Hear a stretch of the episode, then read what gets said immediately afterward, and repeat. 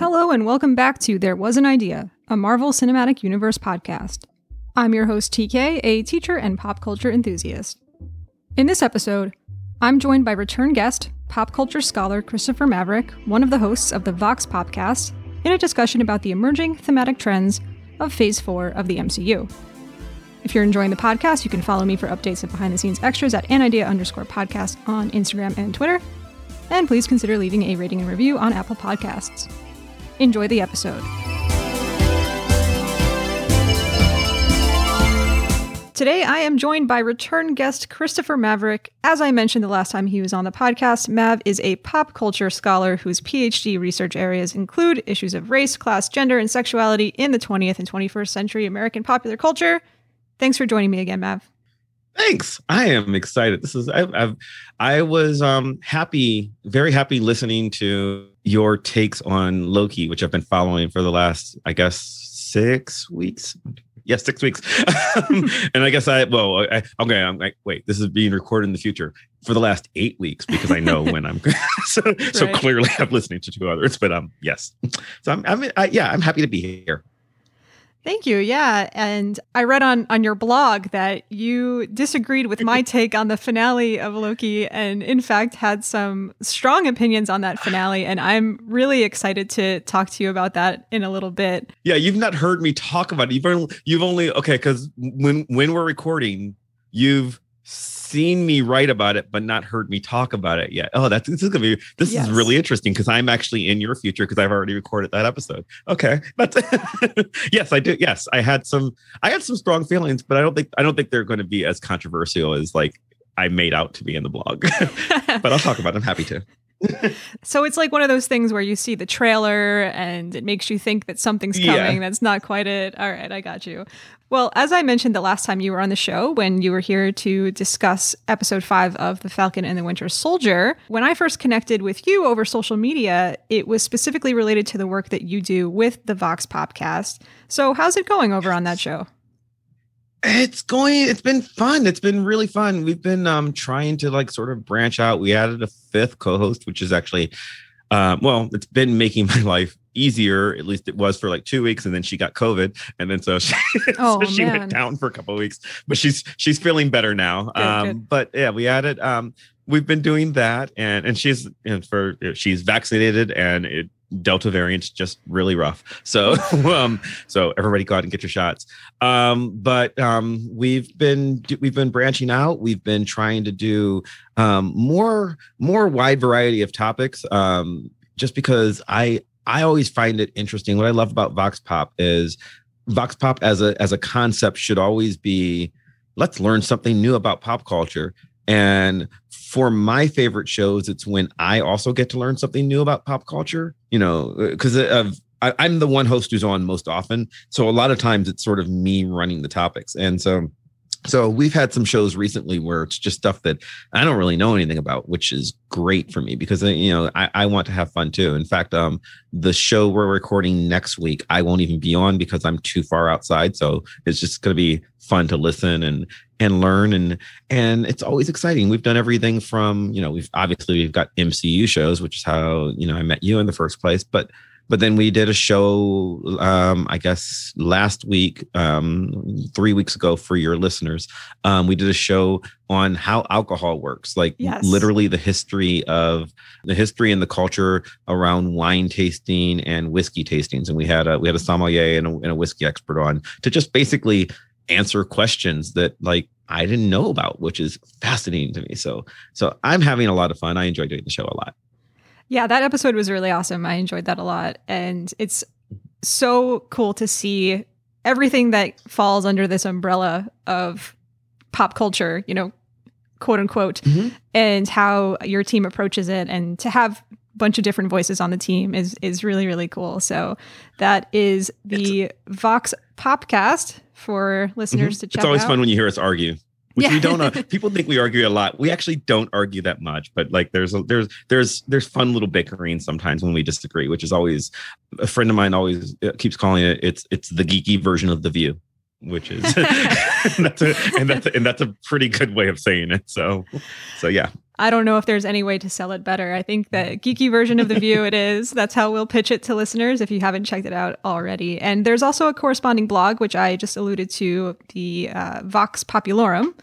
And I Yeah. will be putting links. Voxpopcast.com. Voxpopcast.com. there you go. Your link will be Yeah. in the show notes. Thank you. And Mav, other than the Vox Podcast, I know you are busy doing many things.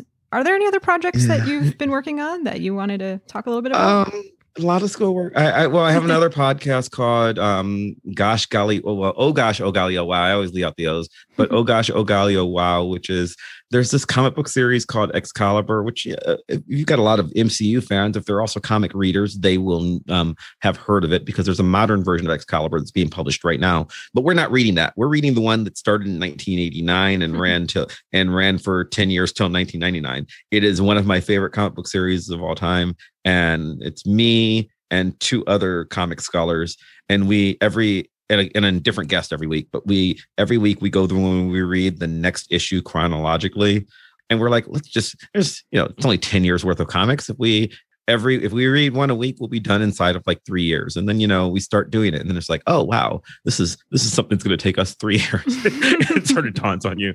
Um but we're 20 we're 20 something episodes into that. I think uh, i don't remember what, what what one is available but for me i'm 26 issue, uh, issues in. So for t- last 26 weeks i've been just rereading one of my favorite comic books as a kid and sort of um addressing it as an adult in the same way it's more more so than like vox pop it's much more like your show here um more, more like there was an idea where we um where we we the way you're stepping through all the MCU movies though you're not going in order we're stepping through each episode each, each issue of this comic and Cool. doing massive in-depth analysis and talking about um uh, the ways in which it it it portrays a lot of stuff that's actually very innovative for 1989 1990 as regards to you know very very clear but obvious um, innuendos and references to queer characters, uh, references to racial difference, references to um,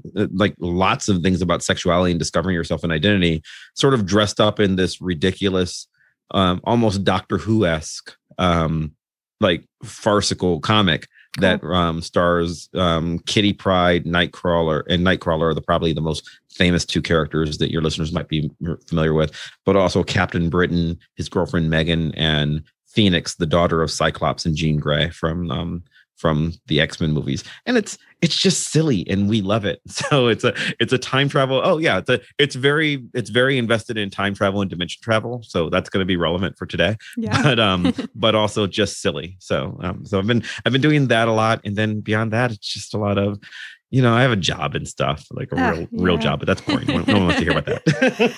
Uh, well, that sounds really neat. Thanks for sharing more about the Oh Gosh, Oh Golly, Oh Wow podcast. And I just have to giggle at the list of list of names of the characters you mentioned: Kitty Pryde, Nightcrawler, Captain Britain, Cyclops, Meggan. Mm-hmm. yes. Yeah, Meggan. Her name's Meggan. It's spelled with two G's. It's funny spelled. That's oh, something. okay, okay, all right. There you go. Me- Meggan. But yeah, My she's, brain, she's I was just Meggan. She has no other name. It's great. Traditional Irish name compared with all of these like superhero names. Pretty much is. She's, she's a blonde lady. She's great. One of the best characters. That's fantastic. I would love to check it out at some point. But today we are going to be discussing phase four of the MCU so far. And it's early to be doing this or making any grand claims about phase four of the MCU because while there have been a number, it feels like there's been a lot of content in it already because of the way the shows have been broken up and the amount of time that uh, the rollout of those shows One has, movie. has been. All right, one movie. um, there's a lot more to come. But that being said, I felt like this was a good time to chat with somebody. I think you're the per- perfect person to chat with about what we're seeing as emerging trends or themes in this phase of the MCU and kind of talk about the where these shows and where Black Widow kind of fit in what will be phase 4 and uh, what's working, what's not working, et cetera, and so on. So I wanted to start with the Disney Plus series. And, you know, you and Mhm. I talked a little bit about WandaVision for the roundtable that you did on the Vox podcast. And we also had the chance to talk a little bit about Falcon and the Winter Soldier here on this show. Some mm-hmm. sense of your thoughts on Loki, though not much. Um, oh, so yeah, so so well, I don't know where you want to start, but I do kind of just want to hear about your experiences with the three shows and comparing and contrasting them. I liked all three of them. I liked all three of them a lot. I actually see, and from what I wrote, I think people thought I hated Loki. I did not. I loved Loki. I hated the last episode. I just hated the last episode, and and my fixes for that actually are I hated, I hated the last episode for very very particular reasons, which are not what most of the internet hated it for. Interesting. Um, people are like, oh, this is not not this is not how Kang's supposed to be. I don't care how Kang's supposed to be. Um, my problem with Loki, because I'll start there because this is because it it sort of explains where I am with everything else.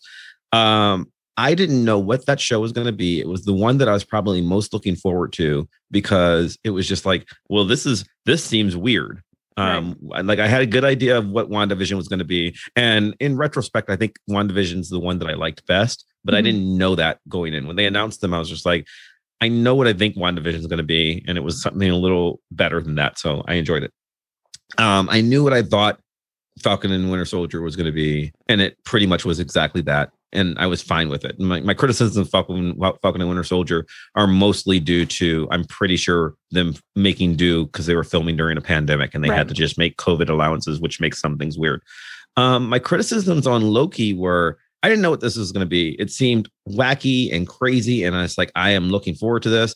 Um, after episode one, it was very clear it was not the show I was even guessing. I thought it was going to be Quantum Leap and right. which is the show I love. And then it wasn't. And then it was more of a buddy cop thing, even than um than Falcon and Winter Soldier was. And then it wasn't that anymore either. And then they introduced Sylvie. And I fall in love with Sylvie. I think that was great. I thought the interplay between I'll say Loki and Sylvie, you know, uh, because it makes it simpler. But the interplay between this version of Loki and and this version of Sylvie Loki, um, I thought was brilliant. When um, when she first shows up, well, she first shows up for just like two seconds, but when she first has her first real episode, I'm I'm suddenly completely on board, and I'm I'm very much on Team Ship. Um, you know, oh my god, I can't wait till they kiss, and then everybody's like, gross, yuck, ugh, um, incest, and I was like, no, it's not incest. At at at worst it's masturbation. Right, but, exactly. but, but but they're different people. This is different and it's fascinating and loki is exactly the person who can only be in love with himself. I am 100% for this. When loki becomes canonically bisexual i'm like yes finally. Um like everything about this i'm loving. I love the interplay with sylvie. Um i believe she was really the main character more so than hiddleston's loki.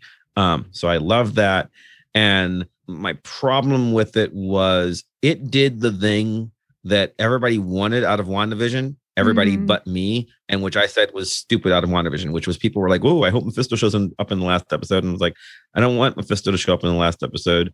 My wife's not a comic book fan. I do not want to explain to her who Mephisto is. like, do me do that organically. And then same people people were doing the same thing with Kang. Can't wait till Kang shows up. Can't wait till Kang shows up. Five episodes, no Kang sixth episode, you drop a Kang on me, and I don't care about Kang. Um, I'm a lifelong comic book fan. I know lots about Kang, but I am very good at turning off my brain and like not accepting uh, like I there's a, there's a certain segment of the Marvel Cinematic Universe fandom who will be like, "Now this doesn't work because it was like this in the comic books, and right, it should right. be like this, and blah blah blah blah." And I hate that. I can't stand that. This is not the comic books. This is a different story. Um, it does not have to. Thanos does not have to have the same motivation. Scarlet Witch does not have to work the same way. Pietro can die. Hmm. These things can happen. It is a different storyline, and you have to accept you you have to accept that. But that's got to work both ways. I don't know who Kang is as a as a current reader, and I'm I want to be interested, like knowing behind the scenes, knowing that that's the direction they're going in.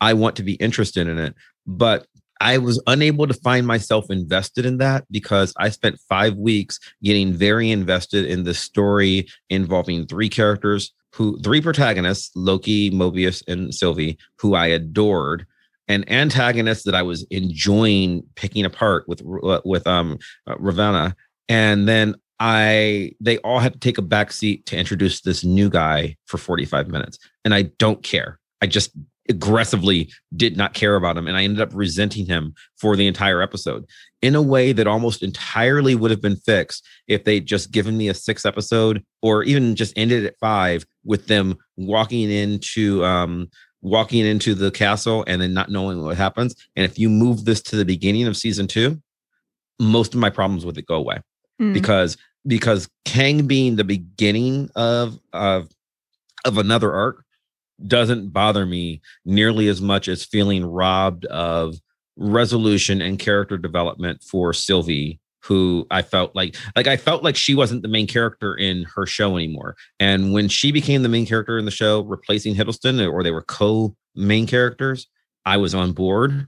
When Kang comes out of nowhere to do it and it's not organic, um, I it irritates me. And and so I found myself annoyed as a as a reader, as a viewer, because I'm missing stuff that I that you know I've now got to wait a year for them to film another season of the story that I'm interested in, and and that makes me not want to give your new story a chance. Um, and I and I don't care that yes, I realize he's going to shape Phase Four, but like what was great about the way Thanos was introduced in bits and pieces is you know you got Thanos. Your first appearance of Thanos is a post credit scene that is 15 seconds long. That's all you need. And then you give me another 15 seconds later, and then you build up. So then when you build up to Endgame, which is part 20 you know um like uh you, you know um once you get to part 20 and you're building up to this character then sure i'm on board but i don't need him like shoehorned in this early um because it makes it it just can it just serves to confuse me and confuse the organic narrative that i'm enjoying. So that was my only problem with it. I was actually completely on board with the series until then and i don't think that episode was badly written even. It was just an episode of a different show. And I hated that. it irritated me a lot. That said, your episode where you talked about it, brilliant. Loved everything that you said. And, I, and I actually said you haven't heard it yet. You haven't heard it yet, but I actually say that live on my show, which you'll hear this week, where I say, yeah, like I enjoyed listening to you talk about it more than I enjoyed watching the show. Almost enough that it was worth me hating it. Almost, not quite, because I still want to see. I, I still want to see the the Sylvie story that I wanted to see.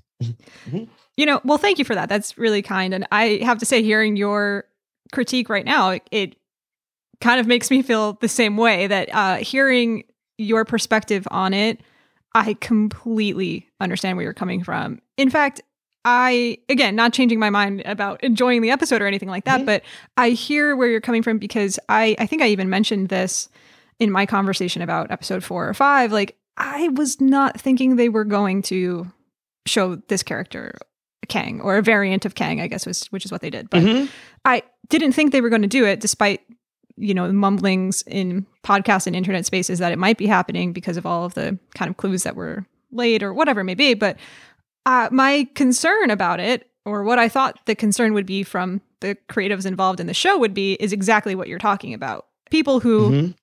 people who aren't tuned into internet buzz week to week, people who aren't comic fans, people who aren't up on the casting news that Jonathan Majors is going to be Kang, what are they going to Mhm. think when you know the resolution of uh, of a series, or we found out, you know, not of the series, but a resolution of a season should be, as you said, following the threads that were laid all along and coming to a resolution for the characters, you know, journeys in that season.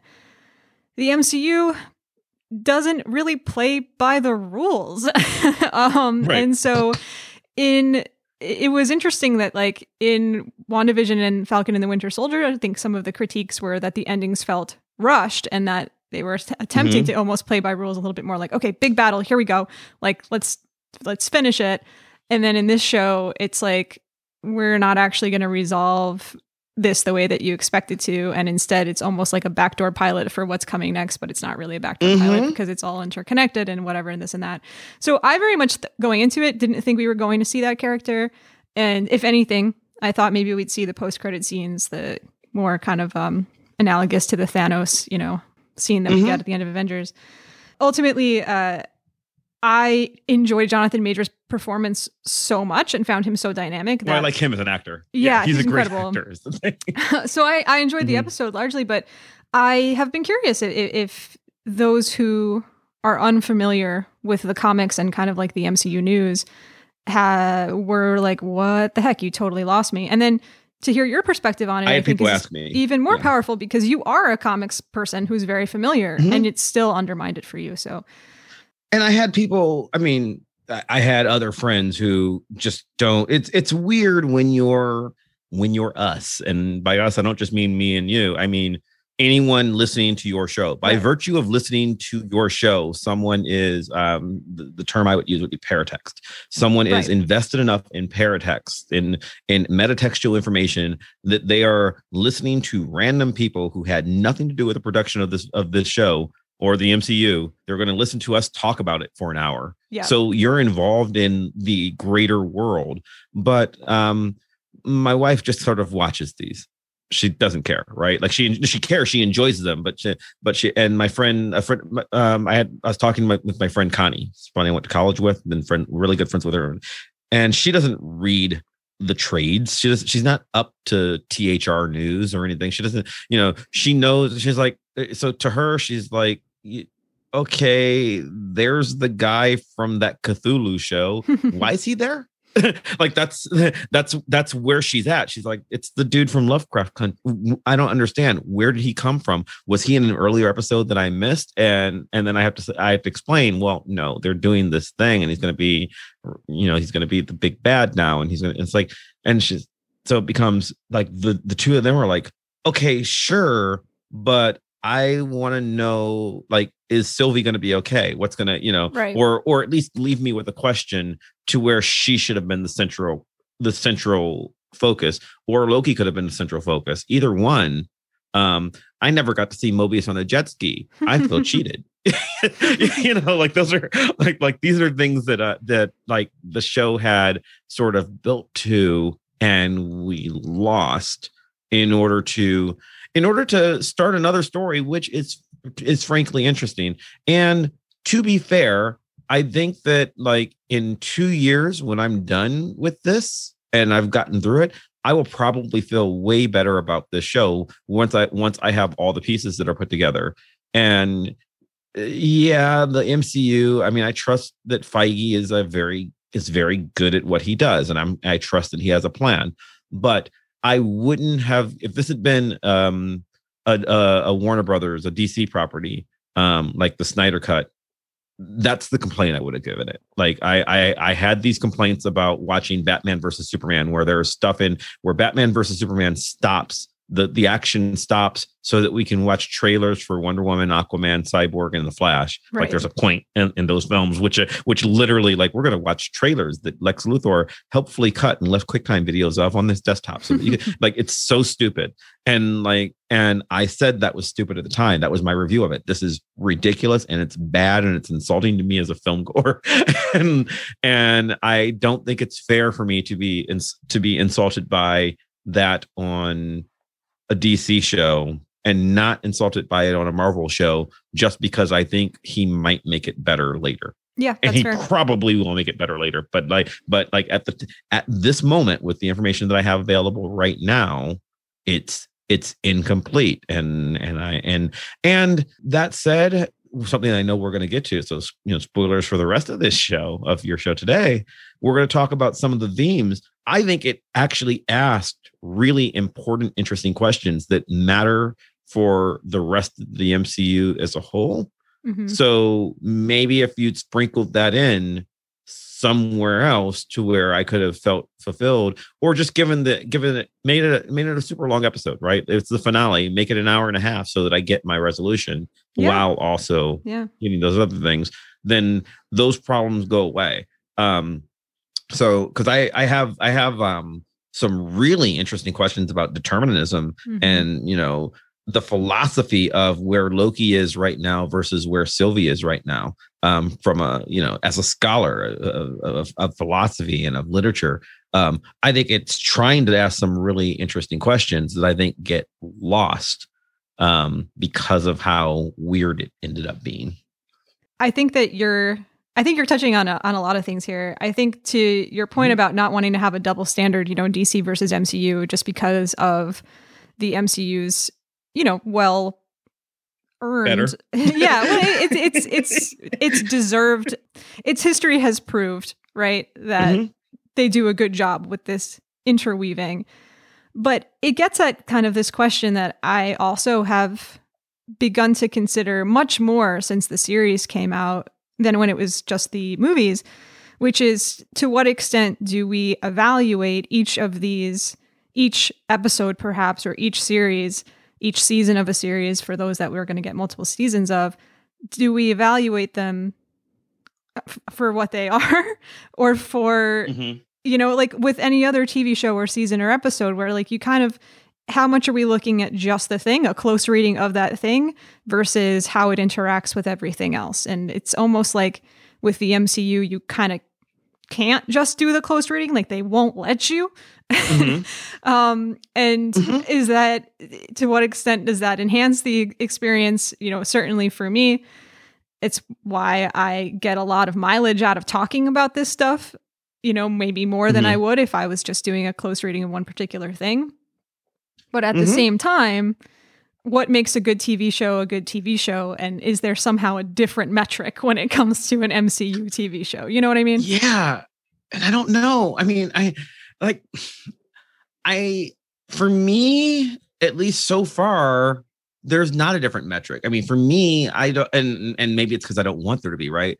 But Right. I don't want there to be uh, either. my role yeah my rules don't have to be everybody's rules right like my rules are this is it, it's weird when you're professionally a critic which i guess i am i forget that it's like my job but but like my job in many ways uh, both as an educator and um who teaches literature but also as like a podcaster is to talk about things that i'm thinking when i view literature and just sort of talk to you about it. And you don't have to agree with me right? Like that that was sort of what we were talking about on the episode that um that i'm teasing the one that where, where we um like i enjoyed your take on it because um here's a smart person that being you who has an interesting take that can that is different than mine and that makes me re-examine mine not to change my mind but to have a greater understanding of the whole so when people are like you can't view the MCU like this because it's a different thing. Well, yeah, it's true. The MCU is probably now um the arguably the most successful multimedia franchise of all time. The only one that can be even close to compared is maybe Star Wars. Um, but like everything else, it, but the MCU has had more has now had more television series than Star Wars, Right. and they've got far more films than Star Wars. Star Wars has had a couple of expanded universes that have, you know, one one is now decanonized. So, but but we're we're we're still talking about a club of like two things because even if you're a big Star Trek fan or you're a big Lord of the Rings fan or you're a big, you know, there are all these other things, Game of Thrones, right? None of those things have the sheer volume of of text and and market penetration that MCU and Star Wars have. So so yeah, there are special rules probably in a in a way. That said, um, I, I I mentioned this when somebody was when people were defending it on I, I was I was having this argument on Facebook about it, and I said, all right, yes, I understand what you're saying about um about like yes there's another there's another season coming which is which has been the defense but um there's a point in um in Star Wars episode 9 Rise of Skywalker at the end. Spoilers for Rise of Skywalker but there's a point where um where Kylo Ren suddenly comes and saves Rey you know she he comes to to help um even up the odds and and he's going to be a good guy now. And some people loved it some people hated it. And I was okay with it. My problem would have been if Rey is saved by Kyle Katarn. And for most Star Wars fans, they're like, who is that? Kyle Katarn is like the a character from Star Wars Dark Forces, a video game that was canon and like probably and there's a lot of lore around him, but like 99% of the Star Wars fans have no idea who that is. And if you're a deep video game car- fan, you do, and you'd probably be like, "Oh, that's awesome! They tied everything together." And it's like great, but for everybody else who's not that that d- into stuff, it becomes confusing. And this Right. was the problem for um for fans who were I, I had a lot of friends who were who were always very upset that like Agents of Shield never had any real bearing on what happened in the Marvel universe, Sure. but it happened the other way, right? Like you'd see something that happened in Marvel, like Captain America discovers that Hydra has infiltrated Shield and it changes the entire fabric of the TV show. But like um the TV show does something and the Avengers never notice. And it's like, well, yes, that's because on a good day, you know, on, on a good day, six million people watch Agents of Shield. That's a good day. On a bad day, it's three million uh, on a bad episode. But like the MCU is hundreds of millions of people are watching Right. these are watching these shows. Like um billion people are watching these shows. You you cannot rely on them. It's like, well, we should reward the fans. I'm like, not at the expense of telling a story. And that was Mm, that's always mhm. a problem for me. And I and I don't know I don't know that there is a way to do that because then it becomes this question of now they're doing something different, right? Because it was very it was very intentional that in that um agents of shield which i know may or may not be canon trust me i know the history of of ike perlmutter and what happened with with Yeah. none of that matters. Um what matters here is the story for the for the readers for the viewers it had to be coherent. And now we've ended up in a world where we've made this decision that the disney plus stuff is gonna matter. And i don't know I don't know if it really is or if it's or if it's not because it because it, it's partially a trick, right? Like at the end of um like WandaVision, the end, you know, there's a vision who's white. So if he shows up in one of the movies, people are going to have some questions. But if Wanda shows up in in in Doctor Strange and you've not bothered to watch WandaVision, okay, well, there's Scarlet Witch and she's got a costume and I guess her powers got stronger, but she she was pretty strong before, so I don't think anybody's going to question it at the end of of uh, of Endgame, Sam is about to become Captain America, and then we go through all of in, of uh, Falcon and Winter Soldier, and Sam's like, "I'm not going to be Captain America," and then at the end, no, I am going to be Captain America after all. So suddenly, like none of it really matters to someone who is skipping the TV shows. Loki, uh, I think it's going to matter Yeah. because all of a sudden it's like it's like Loki happened, and last time we saw Loki, he was teleporting away with the Tesseract, and now the next time we see him, apparently in in Doctor Strange as well, he's going to be there. Um, I guess without the Tesseract, but um with the ability to time travel and weirdness is going to happen and and i guess everything that we just watched matters and i don't know how to feel about that because it's um it's something that uh has always been a problem in comic books. And in comic books ever since the 80s when we started doing these things where you know we're going to have the world matter. And you know if the, if some if a big event happens in spider-man it's going to affect what happens in avengers and fantastic four. And that's great for comics but it's also kind of a detriment of following things because like it, ma- it makes it hard to do an individual story. It- like it, it's really frustrating to be a spider-man fan and then you have to pay attention to x-men if you hate x-men. Now if you love x-men and you and and then it's fine because there's a crossover and hey some of my favorite characters are in both things. But if you hate one and love the other one it it was always very frustrating to try and follow that thread. And now we're going to have to do that. Now the disney plus world is if it's going to be very tied into the movies that's you know that's a that's a gamble that works for me because i was going to watch them anyway Right. but um but not everybody was i know i know people who are just like i love guardians of the galaxy but i don't care for everything else and, Yeah. that, and Yeah, that's absolutely. weird right and like uh, so like guardians 3 if you i mean i don't know that there is anybody but if someone watched guardians 3 guardians one, two, one and 2 and then they're just like i'm just going to see guardians 3 and they're going to have to go there and then all of a sudden gamora doesn't know anybody. She's like oh remember when you died? And people are going to be like what? Why is more like like part of the story is in another series. And that's confusing. So that's my problem with um with it. But i don't know that it's like maybe i do have to change my expectations. Maybe it's a different kind of storytelling.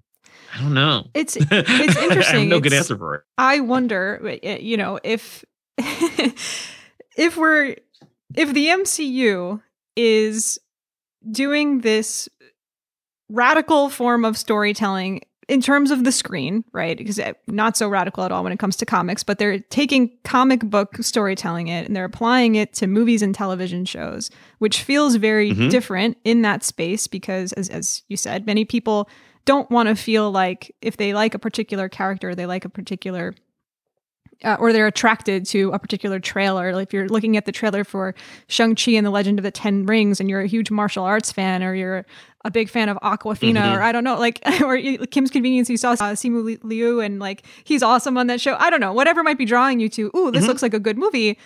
Is it then going to be a deterrent to say, oh, but there's homework involved because this is an MCU movie and now I have to figure out what in the MCU is going to connect to this particular installment? So it's. I don't want to in a way, I have a PhD doing this, and I don't want to do that work. right, you don't want to have to do homework. So it's right. almost, you know, it seems like the MCU is a big enough thing that they have come to a place where they don't necessarily care if a few casual viewers are turned away and discouraged by that because they it seems like with this whole multiverse thing, it seems like with this finale of Loki, like they've kind of put their foot down on the line to say, yeah, we're going in this direction of all of this is connected and and this is the type of storytelling we're doing. I don't know. I don't mm-hmm. know if they can walk that back if they if they decide it doesn't work. I mean, I guess in in the comics there are, you know, some things are more connected than others, right? Like it is it is a a thing where you can you can just read Spider-Man and not care. You can read just Amazing Spider-Man and not care about um, Venom. Sure. And you're fine, except for when you're not. And comics have just convention conditioned me over the last 40 years to just be like, all right, sometimes I'm going to be lost, and that's just the deal you know so like if i don't want to be lost i have to go read venom for a month and you know so maybe that's the maybe that's the thing maybe you'll get to the point with movies where it's just like okay i don't really understand where like if if i skip the loki tv series and then and i'm trying to watch all the movies and I've seen Endgame, and I get to Multiverse of Madness, and Loki's there, and he's got a calculator that makes him teleport through time. I can okay, fine. He got it somewhere. I don't know. Sure, maybe there's a, a, a throwaway line. powers. Yeah, I mean, yeah. They've, they've always done a good job of dropping the little bits of exposition that are necessary in in such a mm-hmm. way that it's kind of seamless, and then the viewer goes, "All right, I'll kind of just I'm gonna just go with it." Right. And then and sometimes there is no answer, right? Like like Tony Stark th- blew up all of his Iron Man suits, but now he's got them again. Where'd they come from? I don't know. Don't worry about it. He's got them by by Avengers 2. Let's just look except that he that he got he got them back, you know. Right. Um and and and like there's no answer to that in between, you know, between Iron Man 3 and Avengers 2 there's literally no answer as to where he got his suits again because he said he says I'm giving up being Iron Man psych i guess. I don't i don't know. So so like is it i don't know maybe it's no worse than that. Maybe it's just me overthinking things. I don't know. That's what i do. That's that's what we're here to do in talking about this. And you mentioned a couple of the other television series that were marvel properties and had some connection to the cinematic universe but the mm-hmm. distinction that we know now with these Disney Plus series is that they're under the Feige label, they're under the Feige stamp of approval, so to speak, and that to an extent, they are going to matter much more to the movies we see moving forward. What do you think is largely working or not working about this model of week to week drops of episodes, followed up by a Marvel Studios assembled, in which you get some behind the scenes, and then a little bit of a break, and then the next one keeps coming and coming and coming. I like it. Uh, I think. I mean, I, it's it, again. I've been reading comics for forty years, right? Yeah. Like it's it, it's um it. I'm used to it as a model in many ways, right? On on the other hand, it's um and even before even before I was a comic fan, I'm a TV fan to where like I am a television junkie. I as a six year old, I had the TV on while I'm doing homework, just mm-hmm. and and uh, and you know I got in trouble for it for a while, but I had good grades, and my mother would be like, "How are you? Pay- you know, you're not even paying attention to this." And I'd say, "Yes, I am," and I'd give her the entire plot. She's like, "How are you doing that?" And you're not paying attention to your book. And I give her the entire book, plot of the book I'm reading. I don't know how I do that, but I can just pay attention to two things at once. But um, long as I'm listening to one thing and, and reading another thing, it, it, it it's never bothered me. I'm a junkie for media, so that's how I ended up with this being my job. Right?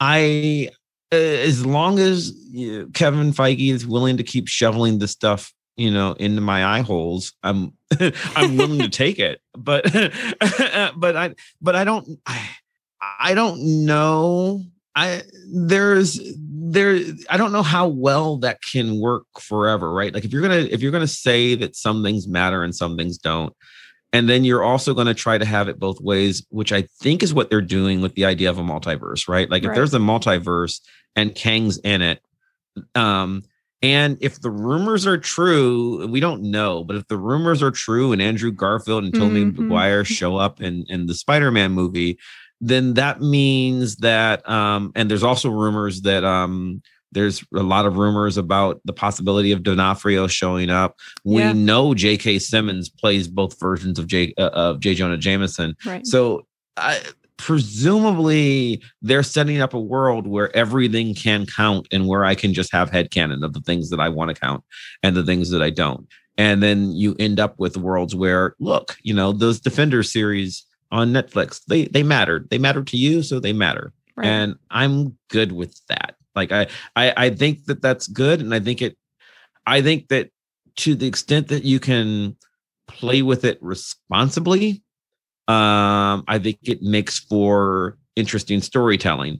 Uh, Feige has gone on record saying that they've had a multiverse meeting where they talked about what the rules are going to be and when you're allowed to change because it also breaks things, right? Yeah. Like you don't want to lose the ability to have stakes. You don't like we've already seen that, you know, they just decided Gamora died, but she didn't. There's another Gamora. Look, let's just deal with it, right? We've decided we want to have one. and Loki. We killed yeah. Loki, but we've got another one. So, and if we've got time travel and we've got the ability to pull alternate dimension people, then suddenly there are no stakes in this universe. And that's a problem, right? Like that's a problem if we can just decide, if we can just decide in two movies that this, you know, ratings are down, let's throw a bunch of money at Robert Downey Jr. and just have him come back. Like that's that's a problem narratively that you've got to solve but on the other hand, they have been responsible about solving them. So I'm interested. I'm interested to see where they're going.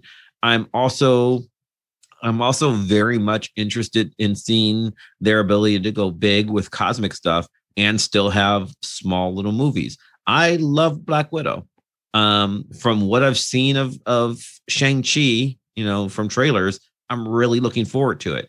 And it's going to be really interesting to try and tell stories about you know cosmic people in the same in the same breath as you're telling stories about you know you know regular or near regular folk and that said they've done this in the comics right? Like mm-hmm. uh, the comics have a has a world where spider-man and luke cage exist next to thor and, and captain marvel. And that's got to be able to work. So i'm so i'm looking forward to seeing it. Um, and I hope that, you know, I, I hope that uh, there's not too much hand waviness in order to get it to work, right? Like, because there should be, there needs to be some amount of hand waviness in order to have a world where where Nick Fury is standing next to Thor in the first place. But I don't want it to be, I don't want it to be visible hand waviness. I want it to be, yeah. I want it to be hand waviness that I can like suspend disbelief and just enjoy and go, okay, yeah, there's a god who's friends with a super spy. yeah, all right. I want to be able to say that.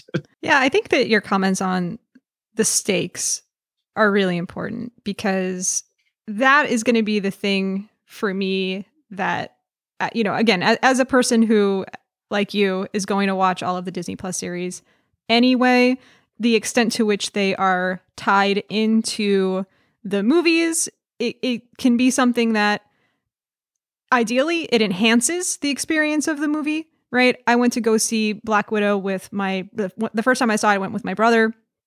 He hasn't seen the Disney Plus shows yet. He will be seeing them at some point.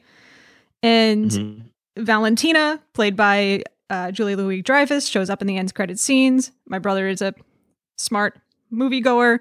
Uh, you know, afterward, I'm like, this character showed up in Falcon Winter Soldier. So there's a little bit of that enhancement for me as somebody who's seen mm-hmm. that show. It didn't detract for him oh, it's Julie Louis Dreyfus. And immediately you get a sense of who that character is and what her role is. And, mm-hmm. you know, he kind of nailed it. Okay, so she obviously she's blah, blah, blah, blah, blah. Yes, right? She, so bad guy Nick Fury. right.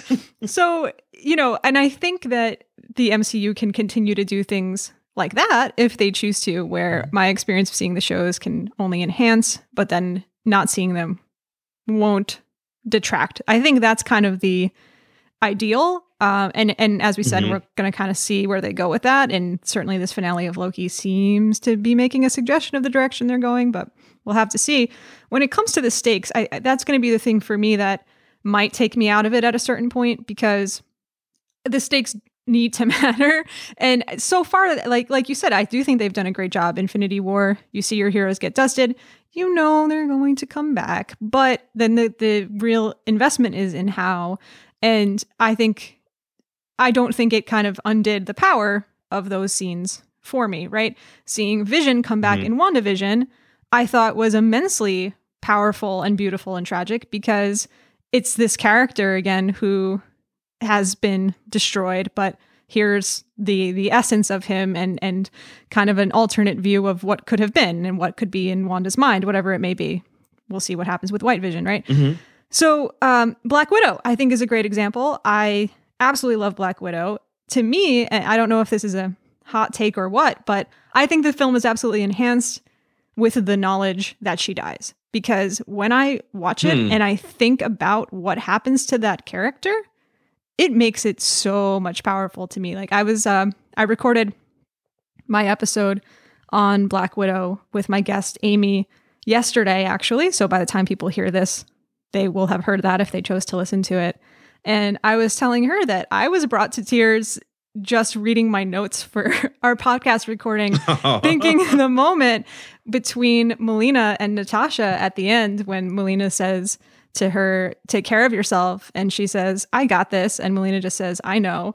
And I it just brings me to tears because like the the real human connection between those two characters in that moment who've both taught each other something and just her saying, I've got this, which doesn't mean I'm going to be safe. It doesn't mean I'm going to live, right? It doesn't, it, but it just was so powerful to me because you know where she ends up. And that's, mm. to me, the stakes. That's an example, I think, of playing with stakes in a way of like, yes, this character died. It can still be really awesome to see another story somewhere that existed along their timeline. Mm-hmm. Yeah, I think I think that's I enjoyed it. I didn't know if I would. I was okay. worried about it because I was because I was like, well, and and and and I fell into a trap, uh, an internet trap that I tr- that I usually try to avoid, but I fell into it myself, which was I went to see this going, this isn't gonna matter because like I know she's I know she's okay. I know when she dies, so I know the story. You know, there's no stakes. There's no stakes. There's no stakes. And I said that to myself, and then I had to like stop myself and go, yeah, okay, idiot, you've rewatched Star Wars a billion times, right? Like you know Luke does not die in Star Wars. You know um, Ben Kenobi does die in Star Wars. You know the ending to this movie. The movie is infinitely rewatchable. You know how it ends. You you know Empire Strikes Back is one of your favorite movies. You know Han's not going to make it out. You know when he will make it. Like like the fact that I know actually has no bearing on whether I can enjoy something. It's just something I've been conditioned to say, right? Sure. Because oh, well, thanks. But it, but like really, I it, something can only surprise me once, right? Like once I know the story, I know the story. So at at best, something can surprise me once. Um, we know that probably Scarlett Johansson will not be made in any other other films. Like her character's dead, and as of today, she's suing Disney. So right. you know she's probably not going to show. Yep, she's, she's probably, not going to show up in, in, in other stuff. Um, and again, fine. The question was the question should be rather was that film enjoyable? Did that film teach me anything about the characters that um that I've become invested in overall, which was just Natasha. She's, I mean, like General Ross is in it, but really Natasha is the only Mhm. real character that we've seen um, before for most of the film. And it did. And does it make me invested in the characters that are introduced in this film? And for most of them, it did. For one in particular, Yelena is one of she is a breath of fresh air. She was amazing. For- Yes. she was so great in that movie. And she is my favorite part of that film. And I cannot wait for her to show up. I mean, I know there are, I don't know how you feel on it. I know it's very common among um among MCU fans who aren't necessarily comic book fans to hate Hawkeye. These people are all wrong. I love Hawkeye. I think Hawkeye is the I, Hawkeye is um the one thing that I enjoy about Avengers 2, about Avengers Age of Ultron. I think uh, I think everything that does I- think nothing in that in that movie works unless Jeremy Renner is on screen. Wow. he he makes it, um uh, and and that's not true. I'm exaggerating, but like my favorite two moments of that of of it, which are um his speech to Wanda, where he convinces Yes. Wanda that you, know that now's the time for you to become a superhero, is um brilliant. It's absolutely brilliant. I'll come back to it, but also before that, the fact that you know he's like, I think I have a place we can go, and he takes them to his house, and you find out that he's just a guy with a wife and some kids. And he's just trying you know my job you know he's a he's a he's a working father you know? Yeah. he's like yeah i've got to provide for my family. My job is to go out and earn a living and i do that by shooting arrows at people. That's what i do. Um and and and it's just like um my uncle was a fireman. Um my uncle in real life was was a fireman and that was his job you know? He he goes and and you know it's heroic. We we talk about fires like heroes but like his job was to run into burning buildings but to him that was the job. And hawkeye's job is to go risk his life firing arrows at people. And it tells me everything about that character. And this is where I where we talked earlier about, about like I don't want to be beholden to the comics. That's a very different guy than the guy Hawkeye is in the TV in the in the comics. So I'm looking forward to um to this Hawkeye series already because um to me this show is going to be the rumors have always been since we know we're getting um Katie um Mhm. Katie Hawkeye Hawkeye um uh, which is reference to the comic you haven't read it I don't want to ruin anything about Kate Bishop for you because Kate Bishop if she's anything like comic Kate Bishop will be delightful and you're going to love her Very so excited. I'll leave her but um but assuming she's anything like comics Kate Bishop comics Kate Bishop has a very particular relationship with comics Clint Barton that almost cannot be the same for this TV show because comics because movie Clint Barton is this dedicated family man who's got nothing else going in his life. And comic Clint Barton is a loser who cannot get relationships right. Sure. like that's what that's what he is. Like comics Clint Barton is this character who what makes him interesting is he's not a womanizer. Like to say call him a womanizer is wrong. He's a guy who dates poorly. Okay. you know like he's gone from relationship to relationship. It just doesn't work out. He's a good dude but he's kind of a screw up. Um he's kind of a screw up at life. The one thing that he's good at is shooting bows and arrows and being an avenger. Um he is he is the heart of the avengers team. He is just this regular guy who goes around and and he's you know he's qu- quite frankly getting beat up a lot because all of his friends have superpowers and he's a guy with a bow and arrow.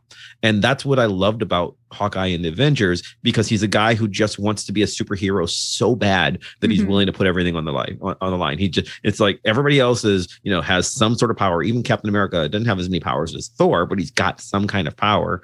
And Clint is just this guy who tries really hard. And that's always made him work well in the series.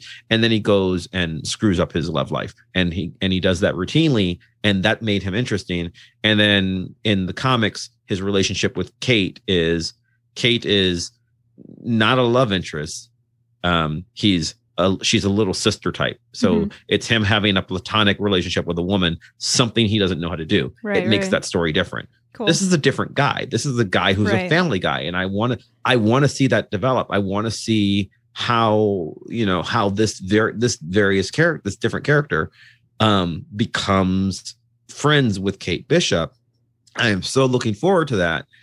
And what really the essence of Clint Barton, the character from the MCU that made me love him is when he sits down with Wanda and he says, "Look, if you want to stay in here and hide, that's human. It's normal. No one's going to think any less of you. But like, yeah, you know, there's a fight going out there on out there, and I'm a guy with a bow and arrow, and I'm going to I'm going to go fight. You know, I'm a guy with a bow and arrow. None of this makes any sense. But you know, but this is my job and i need you to either it's like i need you to either get on board or get out the way is basically what he tells him you know and and, and you choose. I'm not telling you what to do but if you go out that door you're an avenger and then you're going to go out there and you're going to do this. And then he's like all right you got it. I'm leaving now. And then he runs out the door and starts firing arrows.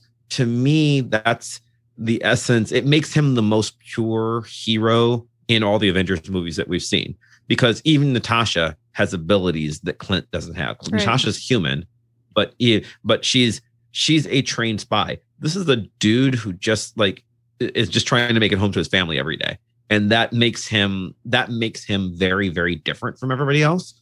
To which I think you know I think that makes him interesting. Um, and I think it, it I think everything you know when Pietro dies and you know he you know he doesn't know what to say this guy's died for him and then when the series when when age of ultron ends like the first thing he well the, when the main climax ends he just basically passes out on the floor. He, yeah. he's got nothing. So that when you get to when you get to end game i think it's relevant that clint is the one who is the first person to try and run with the gauntlet. He's got yeah. the gauntlet and he's got to run with it. It's not t'challa. It's not spider-man. Clint has that it's not captain marvel. Clint has that gauntlet for a long time and he's just running with it because this is my job. I'm clint barton and i'm a hero I think he becomes the center, the focal point for the MCU. And to me, what I'm hoping this new series is going to be is it's going to be him passing that on to Kate Bishop, someone who I presume also wants to be that and isn't yet. Um, and maybe I'm wrong. I'm I'm looking forward to seeing that. But but but I see so many people are like, who wants to see a who wants to see a Hawkeye series? Who wants to see a Hawkeye series? Who wants? People say that like people seem to hate this character. I love this character for that reason, and I am now even more excited about it because I want to see Yelena, who wants none of this. Yelena just wants her sister back and wants to have a cool vest. She was so perfect. she was. she was so amazing. and and I want to see her. You know, I, I had questions about the end of Black Widow. This is again a hand wavy thing, which was she's like, "This man killed your sister," which is obviously Val lying, right? You know, but like it's like which fine, but Val shouldn't know that. The only the only two people who know what happened on that mountain yes. are Clint and, and Natasha. Like, like yes. so even if like even if Val has access to Shield files or you know Avengers files or or reports or, or whatever, like like. I, why would Clint have said? Like none of this makes any sense. Like for for for this to be uh, uh for this to be even you know a thing that she would know. But okay, fine, whatever. I do want to see regular girl Yelena trying to take out regular boy Clint while regular girl Kate watches. like, like, just these are just regular human beings yeah. in this world of superheroes. And and I'm looking forward to that.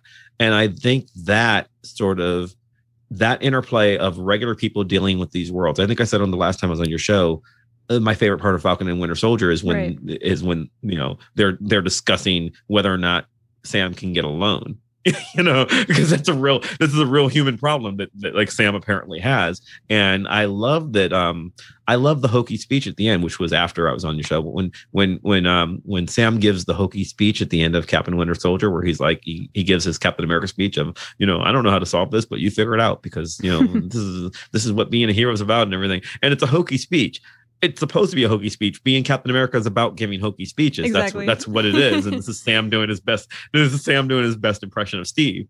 Um, I love that that these series can be about what does it mean to be a hero in this fantastic world when you're small. Um, right. my favorite characters are the small ones.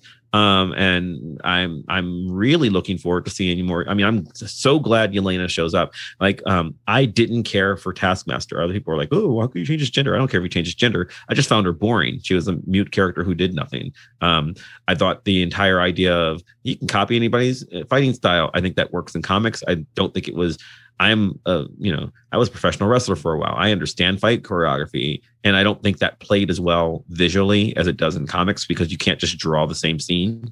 Like you had to like get it in motion. It didn't seem as obvious to me. So I was bored by that, but I loved the movie because every time Florence Pugh's on screen, it is just delightful. When she, the, like her two seconds where she tries to do a Black Widow pose and she's like, "This is stupid," it, it is is so great. It reminds me of the of the point in Deadpool where I don't know if you've seen the Deadpool movies mm-hmm. where he does where he's like superhero landing. Yeah. Oh, this is murder on your knee, and I'm like, and like, and I want to see her make those jokes at Clint, who also understands uh, I'm exhausted. You know, this I'm a guy with a bow and arrow. None of this makes any sense. So I'm looking forward to these. yeah, you know, Mav, I, I think I am vying for the position of president of the Florence Pugh and Yelena fan clubs. I uh, I'm such a big fan, and I, I have been gushing about her since I saw Black Widow. I've gushed about Florence Pugh before that as well. But yeah, she I loved everything about the movie, and I loved Natasha's character in the movie. I she is my favorite aspect of the movie as well, and that's of a movie that everything else is also something that I absolutely love. So I'm completely with you there, and I'm very excited to see her in the Hawkeye show.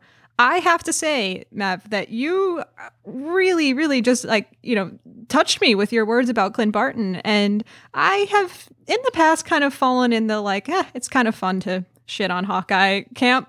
And I've I've really grappled with it. I've been like, why don't I particularly care for this character? Am I kind of just going along with like he's the easiest one to not care about as much? This and that. He's a target. He is, yeah. and and also and also to be fair, I mean because I, I think I'm I think I'm a smart guy. I don't think I'm bad looking, but but I'm not supermodel Jeremy Renner. So Jeremy Renner has a very punchable face if you're a regular guy, right? like, like, like, like, like, I mean, and it's nothing. I mean, I think he's a great actor, but you know, Chris Evans is just impossible to hate. Chris Hemsworth is impossible to hate. These are these are you know Scarlett Johansson. Yeah, she she makes some personal comments that aren't the best, but like she's also she's so good in these she's movies, and she screen. was the only woman. Yeah. Uh, yeah, Elizabeth Olsen is absolutely impossible to hate, right? So if there's one person I can say I could be I could be better than Jeremy Renner, you know, and I couldn't be, but but he's right. the one that he's the one I think it's easy he's to be mean about. Fruit. Yeah. He's, he's yeah, and I and I and I but like but like if you think about what he absolutely represents on that team, he is the most normal guy. Yeah. And I and, and I think um I think Sam is going there. I think in in Winter Soldier in particular, Sam where Sam's like, I just, you know, Captain America needs my help, so I'm here. You know, like yes. like that. Oh, like that I think fantastic. that yeah. Sam has that. Yeah, Sam has that same that same feeling to where I, I don't know what this is going to be about, but my prediction is that like um, Hawkeye is going to be estranged um, from his wife in in the in the series because um, I'm guessing that you know you haven't seen you know for him it's been five years for her it's been five minutes you know and he hasn't seen her and in that time that she was gone he murdered really a lot of people. So I'm yes. thinking there's going to be a lot of PTSD, which is the theme of stage four. Yes. Stage four is all about PTSD. And yep. and I'm thinking Hawk, Hawkeye's going to be going through some trauma and he's going to be trying to, you know, get over things. And and this is going to be him not knowing, you know, him like trying not him being away from his family is what is my guess. I don't know that. I've not read that. It's you know exclusive guest from Mav. Yeah, well, like you heard it here first. You know, the... but if that's the case, I want to see him. I, I want to see him heal. I want to see yes. Clint be okay. And I and I find it weird, like like you said, people shit on him because he's easy to do that but i i but i think he's really the most interesting one when you get to it because he because he he has no other reason to be there there's no trauma there's no nazis there's no personal mission there's no i'm tony stark so really this is my fault this is just a guy who wants to do the right thing. He wants to help out.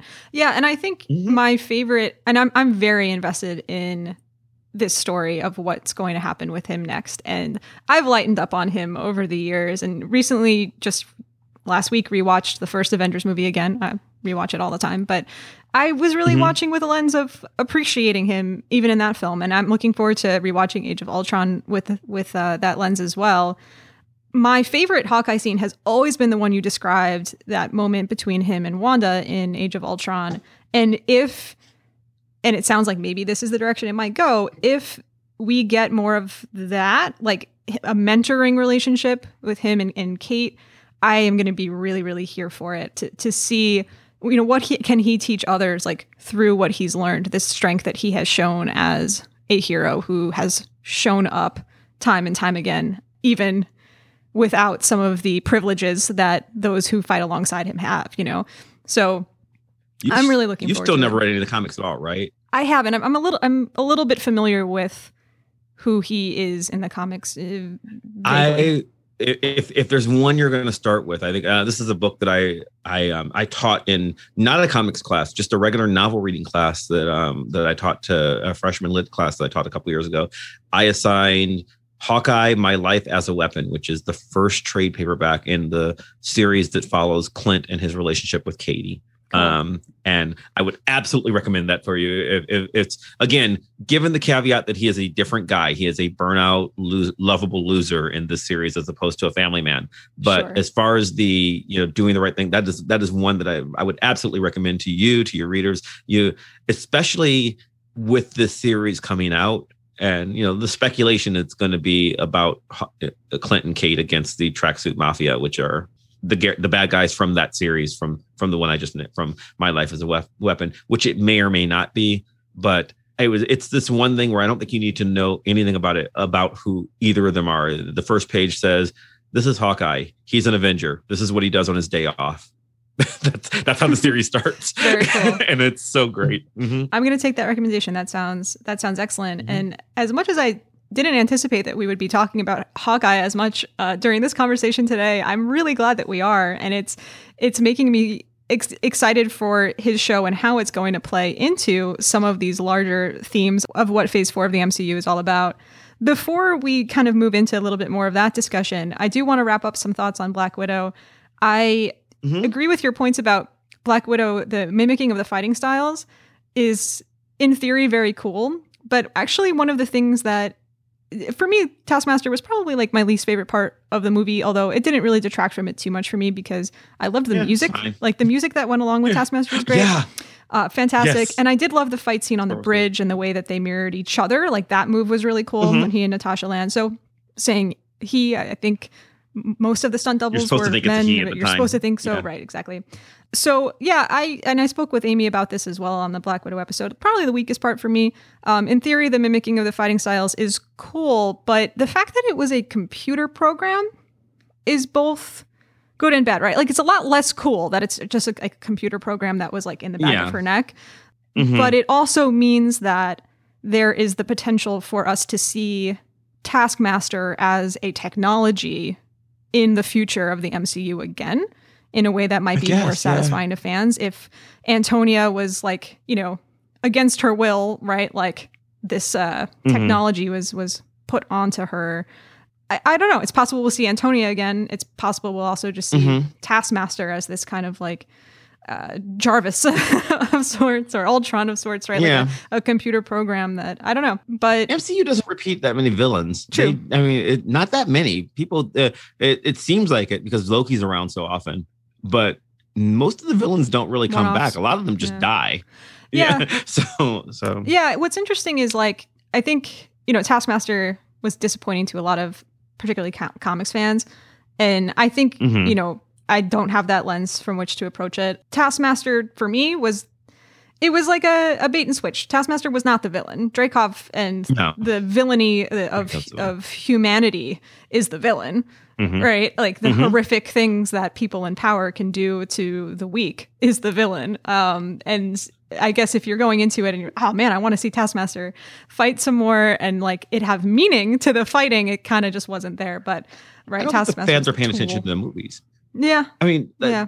Because because frankly, the movies like the MCU has people. Are, oh, the MCU has has such weak villains. It's because villains serve a role ever Right. since like basically since Phase Two. Like the villains of MCU have always been some larger concept, right? Like it- it's always like frankly in the, in half the movies the villain is Tony Stark. Like Yeah. like Tony Stark caused most of the problems that the Avengers fought. Um, but uh, but even the idea of you know of Hydra is a faceless you know um, yeah, sure, the villains are Nazis, but really the villain is government corruption. That's really what we're getting at with Winter Soldier, right? Like, you know, you know you're looking at at these larger concepts, and now I think we're dealing with, you know, we're dealing with the villains of Phase Four, at least so far. Um, uh, even with Black Widow, which you know I get as a prequel, but even with Black Widow, I think that the we're really dealing with a thematic villain of trauma, yeah. of lifelong trauma uh, you know, that's what Wanda's dealing with. That's what um, um, what um, Bucky is dealing with. That is what Natasha's dealing with, and it's what Sylvie's dealing with. So I think that, I mean, I don't. Obviously, there's going to be more movies, so I don't know if this is going to carry on to um, Shang Chi, the Eternals, and and Spider Man which are what we have left of this year. Right. But I'm pretty sure that's what what it's going to be for for Clint. So I, I think the overarching theme, the the there was an idea of it right. all, is um is you know is is this idea of trauma and and just because you're a remarkable person, that doesn't mean that it just goes away. It's a, it's a, it's um as we record this, it's the Simone Biles problem, right? Everybody's mm-hmm. like, oh, you know, yeah. she, you know, the the question of should she have sucked it up and just and just and just um just um, done you know done the competition anyway. And Nastia Liukin, who's i i'm a big gymnastics fan um, she she did some commentary where she's like no. He's like you don't understand. If you know in, in another sport if i if i suck it up in in racing and it doesn't work out i lose. If i suck it up in gymnastics and it doesn't work out i die. Yeah. Like simone biles is the greatest is the greatest um, gym, gymnast who's ever lived. If she says she doesn't feel safe she doesn't feel safe and she cannot do that. So i think that's what we're looking at here. We're looking at this um, world where um, where you can be you can be Wanda Maximoff. You can be one of the most powerful beings in the universe, and you still just miss your boyfriend. Like that's yeah that that's that's hard. You miss your boyfriend who died in front of you. Like that's that that's trauma and that becomes a story and that's why i loved i mean i i really I, I want to see her win every award because when Elizabeth Olsen basically breaks down and cries on that one scene where it's just like this is too much, um, that was the best acting I've ever seen. I, I, I she was amazing in this, um, and I want to see I want to see more of that. I think that I think that the reason these shows work, the shows and the movies work in a way that some other superhero properties, not just DC, but like other things, haven't worked as well is because they are stories first and superhero stories second. Yeah.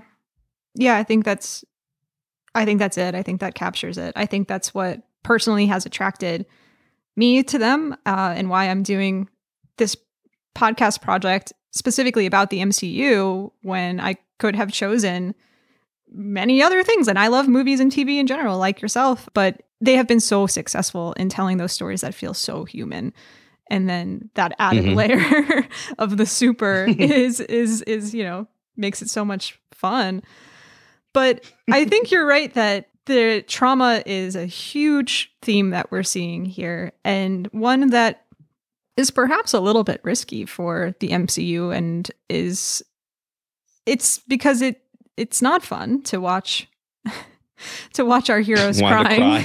yeah. yeah.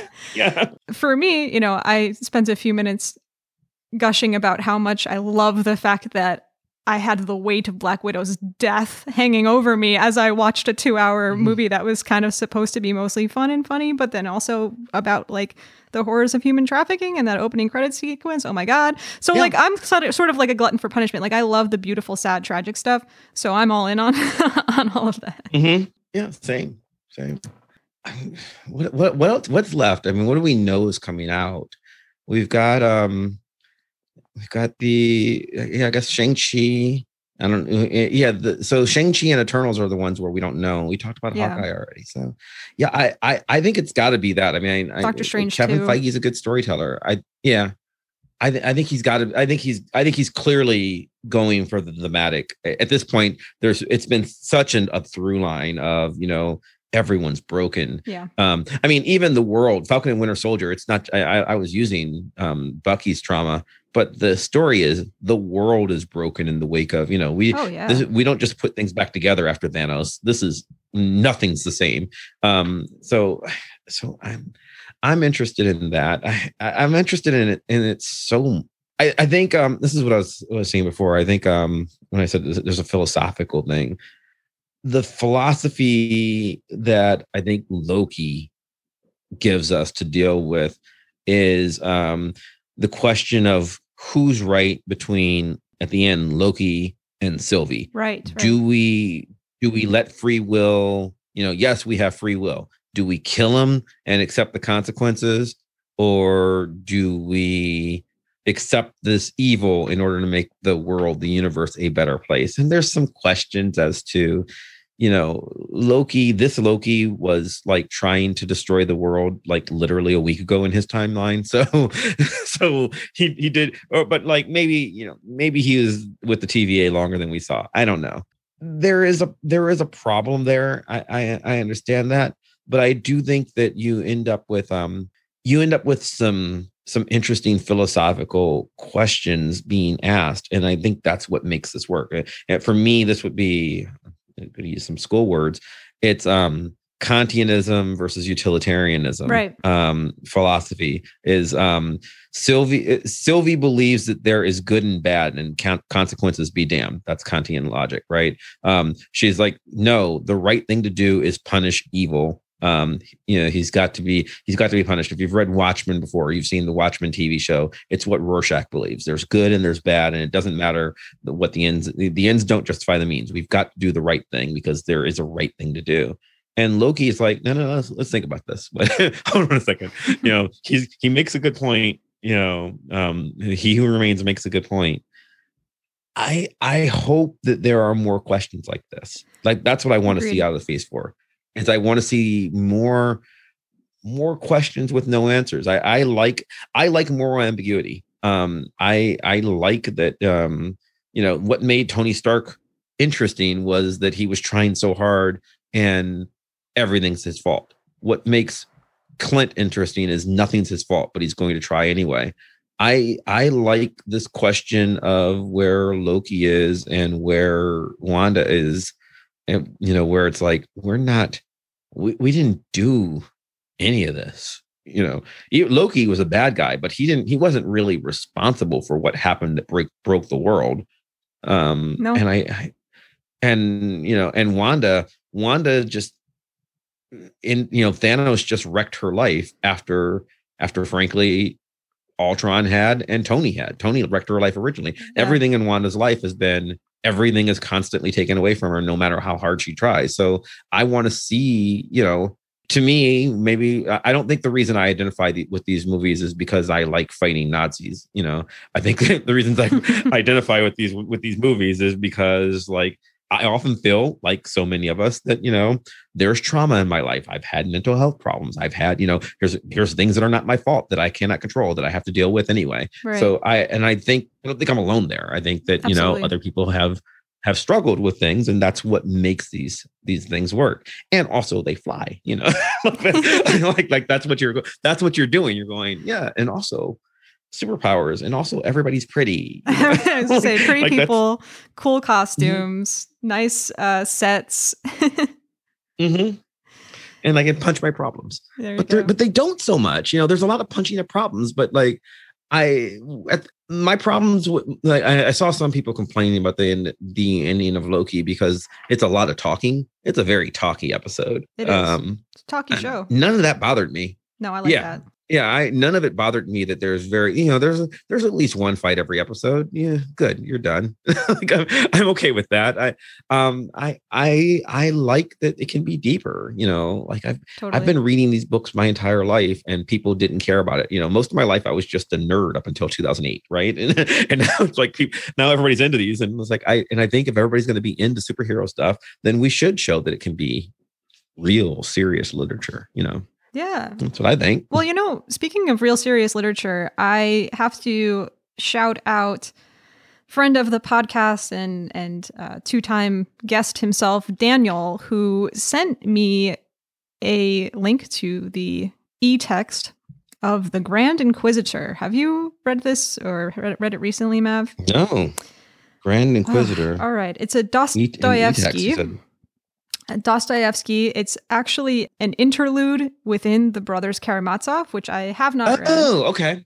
I've, I've not now, read it, but I know what it is now. mm-hmm. I've now read The mm-hmm. Grand Inquisitor um, at Daniel's recommendation because he saw a lot of connections between it thematically with the what's the word I'm looking for with the gambit that Kang, mm-hmm. He Who Remains, presents to Loki and Sylvie at the end of episode six.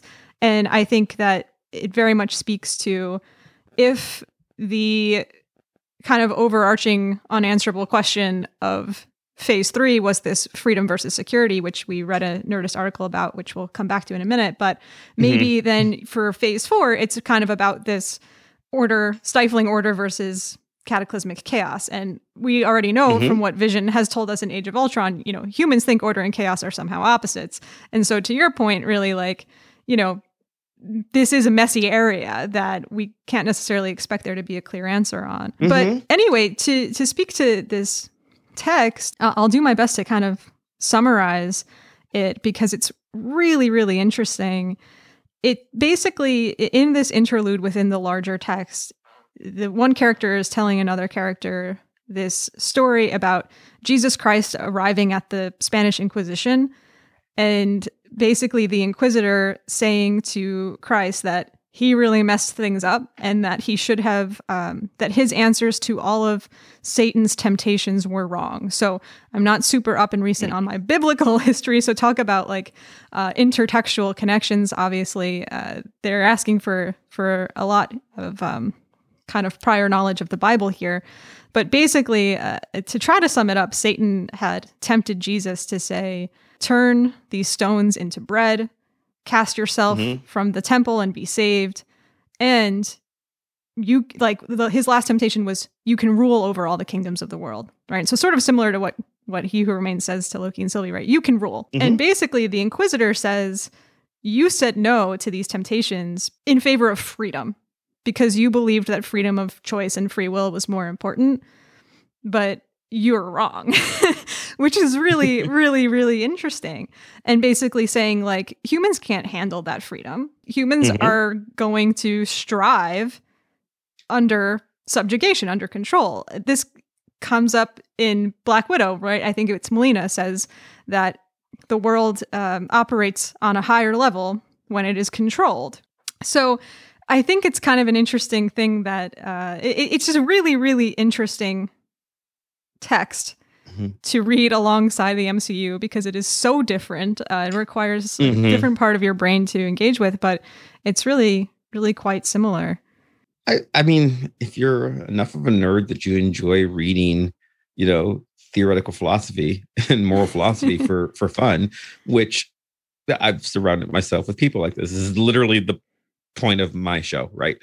As we talk as we have conversations like this. But like if you're if you're going to take that kant versus sherman who's the utilitarianism mm-hmm. that theory of where you're really trying to say this there is no wrong or right answer to this right? Like if you if you agree that free will is the utmost of utmost importance that we if we if we don't have free will we've got nothing. If we don't allow people to make choices what are we doing?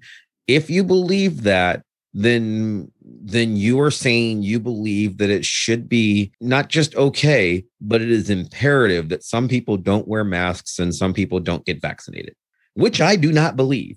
I wish i could wave a magic wand and make sure everybody got vaccinated and every because i would really like to be able to you know in, enjoy the rest of my life without having to worry about this disease over my mm. head.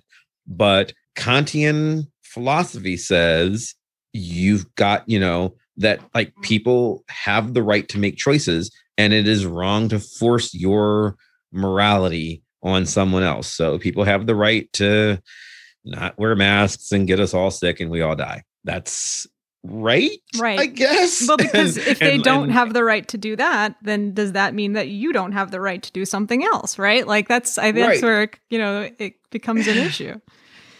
And that's where you lose i mean and yeah. that's where if you're going to be a pure there's right and there's wrong and there's no area of gray if you're going to use um christian uh, morality and ideology you fall into these you know there are there are boons there are good things and there are bad things and they are they are separate from consequence on the other hand if you go the opposite opposite way and you say that only you know consequentialism only mm-hmm. only the consequences matter.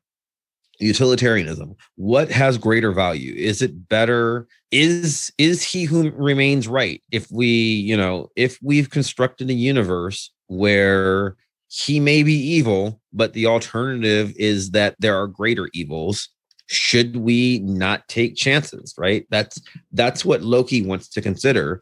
And the the the odd thing about modern philosophy, modern you know human philosophy at least, because I don't know about Asgardian, but we don't have right answers for this, right? Like uh, most philosophers, like argue, moral philosophers argue that we're not sure. You can view it either way, and realistically, most of us don't. You know, this isn't the good place. Most of us don't um, hit one philo- one philosophical um, form and then just stick to it we kind of float around right like you know um if you've seen the trolley problem maybe you do one thing right. one day and you do the other thing the other day like we don't we're we're you know we do have free will so we don't have absolutes and that's not comforting like yeah. the fact that like the idea the idea that we're all just we're all agents of chaos and anything could happen at any moment is it, it, it, makes people uncomfortable. But that's how we really think. That's how life really works. So what do you do then? And I love, I, I love that when things like He Who Remains show up and postulate that question. And that's why I, I kind of wish this was the beginning of a season and not the end. Totally. Because I don't think I'm adding I'm adding that like the entire moral philosophy episode. He he mentions it and it's what I keyed into because I needed to find something that I liked about the episode even you know just to make me get over the thing that I hated. But if this were the entire season, which I think it might be all of next season, but it might not be all of next season because like that became I I want to dwell on the idea of, you know, what is the right thing to do here and we've got no right answer. I want to see Sylvie deal with that and I didn't get to see that. So that was so that was part of my frustration with with the show. And I don't know I don't know that I'm going to get to see it because I mean, if Loki season two is not filming till next year, presumably, I'm not going to see it till 2023, probably. And by that time, I'm going to have seen, you know, four more movies that have dealt with this, and yeah. who knows what TV shows. So I don't know where I don't know where it's going to be. And this is this is the flaw, not the flaw, but it's the it's the flaw or magic, I guess, depending on your point of view of of Kevin Feige's new storytelling style, right? Where yeah. he's where he's just going to float around. I don't know when this is going to be concluded, uh, concluded or even touched again. Um, How much it will. We are hearing that Loki comes in between or not. Yeah. yeah. We're hearing Loki's going to be on this show, right? Or in this, in this movie, he's supposed to be in Doctor Strange. So I, I guess that's this Loki, uh, not some variant. I guess. Uh, assuming so, but who knows? Yeah, who knows? Yeah yeah, we don't know mm-hmm. how much what's going to come in between now and season two of Loki is going to have an impact on that show. And like you, like I would be eager to see, okay, like let's pick up where we left off. But mm-hmm. if we see these characters showing up in different installments, then it means if if if they quote unquote matter, if there are quote unquote stakes, it means that the characters are going to go grow and change and so on and so forth before mm-hmm. we see them within the setting of Loki season two again.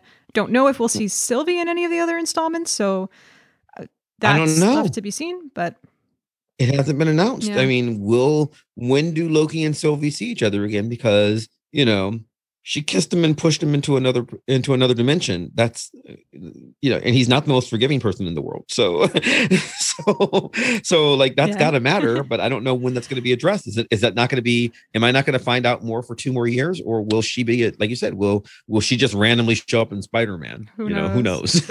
Another um, like I don't, I have no. Another connection between this Grand Inquisitor text and the Loki finale that really kind of tickled me was uh, that at the conclusion of the scene between Jesus Christ and the Inquisitor, Jesus Christ kisses the Inquisitor, and that's kind of like, and then that kind of just like stays with him. And I was like, oh, that's kind of interesting. Mm-hmm. Like this idea of I don't know. It, it, was just kind of funny. There's also a line mm-hmm. that I just wanted to share because it reminds me so much of what Loki says in the first Avengers film. It says, Oh, we will take good care to prove to them that they will become absolutely free only when they have abjured their freedom in our favor and submit to us absolutely. So, mm-hmm. so really, really interesting. Um, uh, it, it's technically, I guess, it's it's considered a poem within the novel Brothers Karamazov. Within Karamazov, yeah.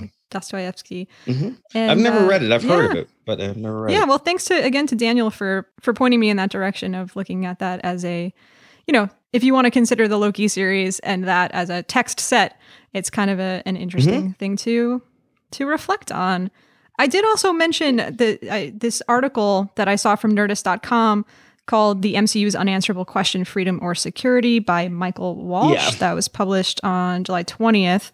2021. And I, I think that what I got out of that article was a, a kind of cool summary with uh, littered with great quotes and examples from the Infinity Saga about how that question has played out so far. And I, I'm I'm sort of thinking where where this author is going, and what I'm thinking is that that freedom versus security will kind of continue to be an underlying thread, but it's kind of maybe shifted more into this language of order versus chaos, right? Control versus free will is sort of what uh, what it seems to be transforming into.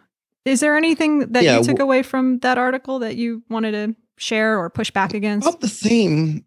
I I don't know. I I thought Walsh was making the argument that it's always been this, that that's what the MCU mm-hmm. has always been about. The main theme has always been uh, like he he goes very much in depth. Um, his argument is this is what Tony Stark's trying to do. Tony wants to put a he wants to put a suit of armor around the world, right? Mm-hmm.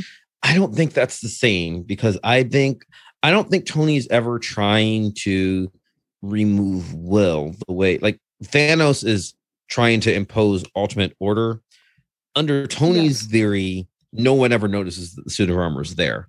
So that's different, right? Tony's doing there's some Foucault, Michel Foucault panopticon. Um, he's doing he's doing a very different kind of, you know, it, is it really freedom if you're not really free and you don't know? It's not, I guess, not really so much of Foucault, but a allegory of the cave, right? Like mm, there's yes. there's lots of different theories of uh, theories here of if you don't know that you're free, are you, are you, free? I mean, eh, if you don't know that you're not free, then isn't that just as good as being free?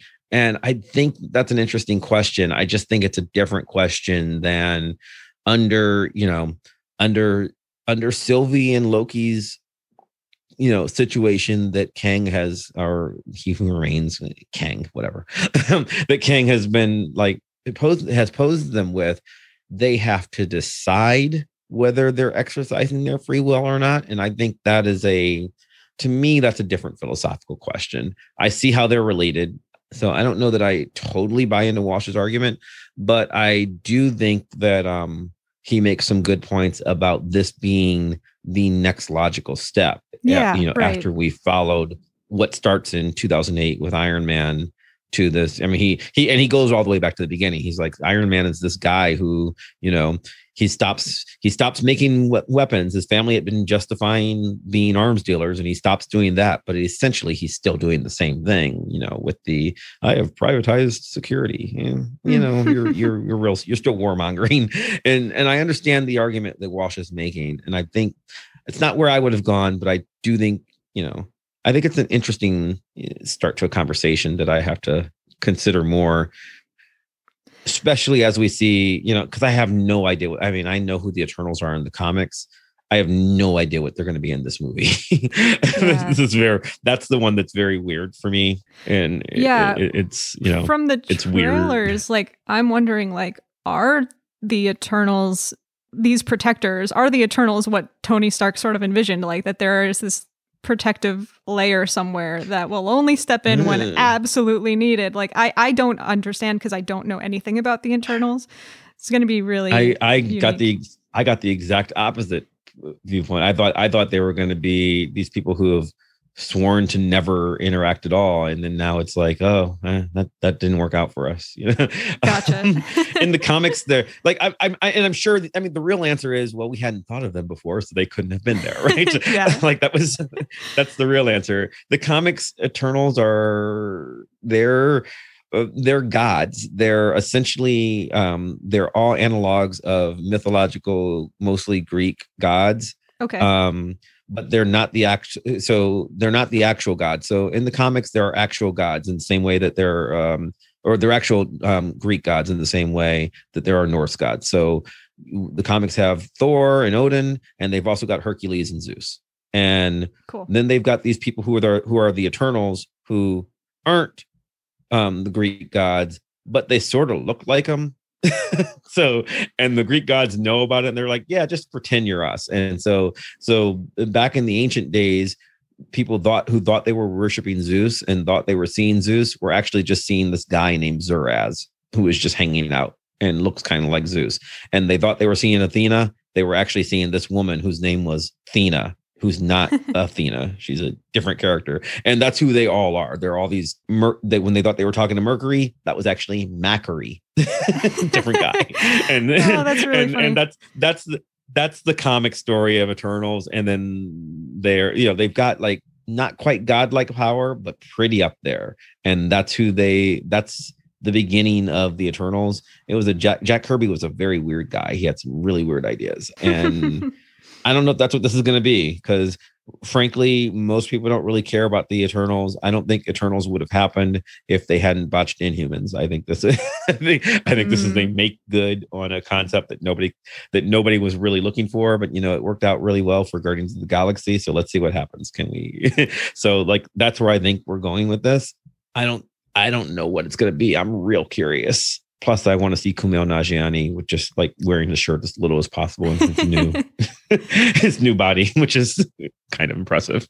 it's it's a really excellent cast. Mm-hmm. I'm very excited to see that movie, and it seems like it could be bringing us in in bold new directions for the MCU. And you know, more than anything, this this conversation that we've been having today, just every time I have these conversations, to be honest, just remind me how much I really do Yeah. love what this franchise does and the stories that they tell, and that there is so much that you can dig into. And and if you want to engage with these movies or these shows on that level of like oh this looks fun. I'm gonna watch it. Oh i went along for the ride for two hours. Oh, that was all right. Uh, or if you want to Yeah. engage with it on the level of like let's read dostoevsky and, and compare. You know you can. And I, I think that um i think that's what makes it so great and i'm really looking forward to how phase four is going to enhance and expand on that Yeah. even more Me too. I I to me it's exciting not knowing where things are going, right? When you read literature for a living and then when you add to that like for it's it's rare that like they do something in a comic book movie where I don't know where it's going to go, right? Like so when I when I go and see Infinity War, the climactic part of Infinity War for most people is you get to the end and he snaps his fingers, oh my god, he won. Oh my the, the bad guy won. Everybody disappeared. What the hell? And for me, it's like, yeah, I I know because I read the story in 1997. Like I I I I know how that like I know what Thanos does with the Infinity Gauntlet. I that's that has to happen because that's what happened. So it was not surprising for me. I like that we're in this place where I don't know what's going on next. We're having a She-Hulk movie. I'm Yeah. so excited for a She-Hulk movie or a TV show um because I'm I was a big She-Hulk fan and is and I'm hoping She-Hulk is as weird as I mean so I don't know how I don't know what you know in the comics in some versions of She-Hulk not all of them but in some version of She-Hulk she has Deadpool powers where she's aware that she's in a comic book so I'm hoping that she has Deadpool abilities and she's aware she's in a TV show. Will she? I don't know. But like I want to know that. And like having new exciting things happening where, you know, we appear to be building towards young Avengers. That's cool. You know, um, you know, like I I don't want to know. I see, you know, every time I see an interview with um with Andrew Garfield and people are killing Andrew Garfield, just continuously asking him if he's going to be in this movie or not, and he keeps saying no, and he, and no one believes him. I don't want to know if he's going to be in the movie or not. I don't want to know till I'm sitting in the theater and I see him or I don't see him. Agreed. And because I I love not knowing for once. Like the, the you know, maybe uh, like with with Jonathan Majors, right? Like I knew he was going to be Kang, so it's not like I was surprised when he shows up in in in Loki. And it's like, oh, well, well, there he is. You know, you know, like I like the idea of being surprised by stuff. The the the fact that I don't know, you know, that that Loki had surprises for me. I didn't yeah. know that this was going to be the kind of show that it was going to be, and that's exciting. Um, like I, I, I never understand people who are trying to spoil things for themselves. So I, I like where the universe is. I'm with you there. As we wrap up this conversation today, are there some last thoughts that are lingering in your mind that you want to share? No, I mean, there. I mean, it's weird. These are movies; they're not comics. Mm-hmm. The difference between comics and movies is comics you get infinite retries right like a, uh, you can a captain america story can go on forever because all it costs us is more ink and it's fine like we're we lost at the end of phase three. I i, I know people some people think that we're going to see chris evans again. Some people think we're going to see robert downey jr again. I don't know. Maybe one maybe someday but like I'm fine with never seeing them again. I'm right. so excited about the future and and this and the new direction. Florence Pugh and, all day starring. Yeah, I, and, yeah. Uh, Florence Pugh yeah. and, and Tatiana Maslany, who is going to play She-Hulk, who is absolutely incredible. The two of them, they just playing every role. How about oh, that? were you an orphan? Were you an Orphan Black fan? Oh yeah, because huge. if you're yeah, if you've seen Orphan Black, she's she is amazing. Uh, yes. Tatiana, like for people who've not seen Tatiana Maslany before, she is quite possibly the greatest actress of all time. um, she is. I'm so excited to see what she does with this. Um, so I think, like I said, the the, the unknowns are exciting, and I know, like I, have seen people like, oh, well, how are they going to do this with Robert without Robert Downey Jr. and Iron Man? In 2007, Robert Downey Jr. was an was a washed up drug addict actor that right. no one cared about. Exactly. And Iron Man was a movie that they made because they had they didn't have the rights to any characters that people did care about. They didn't have Spider-Man, so that's why that's why we made an Iron Man movie. It's like, uh, it's the best we've got. So give them a shot. Like I I'm excited to see where they go with new directions of you know an open universe for the first time like you know and i'm okay if, if some things fail you know i'm i'm okay seeing things be like uh you know you know frankly the the incredible hulk movie was not was not great you know yeah. like uh, and people forget that you know thor 2 was mm-hmm. not great. There's a lot of things that were that were not great. I didn't like this episode of of of loki. I didn't hate it but i didn't like it. On the tv side inhumans was awful. It's so bad. If you've not seen it it's so so it's so bad. It's awful so like but i'm okay with you know uh, i'm okay with like taking the swing like oh let's let's try something new and different. So so much new and different happening. That's what i'm looking forward to. And i'm right there with you mav. And thank you so much again for joining me to talk about the mcu i'm happy to. This is great. And I anticipate that we'll uh, have uh, more opportunities to do so in the future as well. And before we go, just remind our listeners where they can go if they want to listen to more of you or interact with you on the internet. Uh, on the internet, I am I am at Chris Maverick on all the socials. Um, and I my these days mostly you hear me on either Vox Popcast or Gosh Golly Wow. Gosh Golly Wow is um actually you can just find them both on podcatchers you know of your choice but oh gosh oh golly oh wow the excalibur podcast and vox popcast which is um it's vox pop pop not pod um because i i really thought it would be so clever when i named the show to like pick something that nobody could spell. I was like oh that's great for branding. Um but um but like i we have conversations like this every week usually some in-depth topic not always uh, sometimes the mcu but often some other other topic usually all over the place. Hopefully um we'll have tara back soon because like fantastic. you didn't. I, I, wish I could have had you on for Fast and Furious. That was such a great conversation. I loved your Fast yeah, and go Furious. Listen to my episode. Fast and Furious. The most important racial um, harmony show of our time or film series of our time and i'm serious about that and i give my reasons if that's not enough to get listeners to want to immediately go listen to it i don't know what would be it was a fantastic conversation i'm also a big fan of those movies Thank you. so all right thanks again so much mav absolutely anytime if you enjoyed this conversation about phase four of the MCU so far, you can follow the podcast at NIDEA underscore podcast on Instagram and Twitter. You can find Mav at voxpopcast.com. Artwork was designed by Brooke Pender, who you can follow on Instagram at bpender illustrations, and music by Demeter Salvia, who you can find on Bandcamp and SoundCloud. Thank you for listening, and keep an eye out on your feed for my next episode Favorite Needle Drops in the MCU.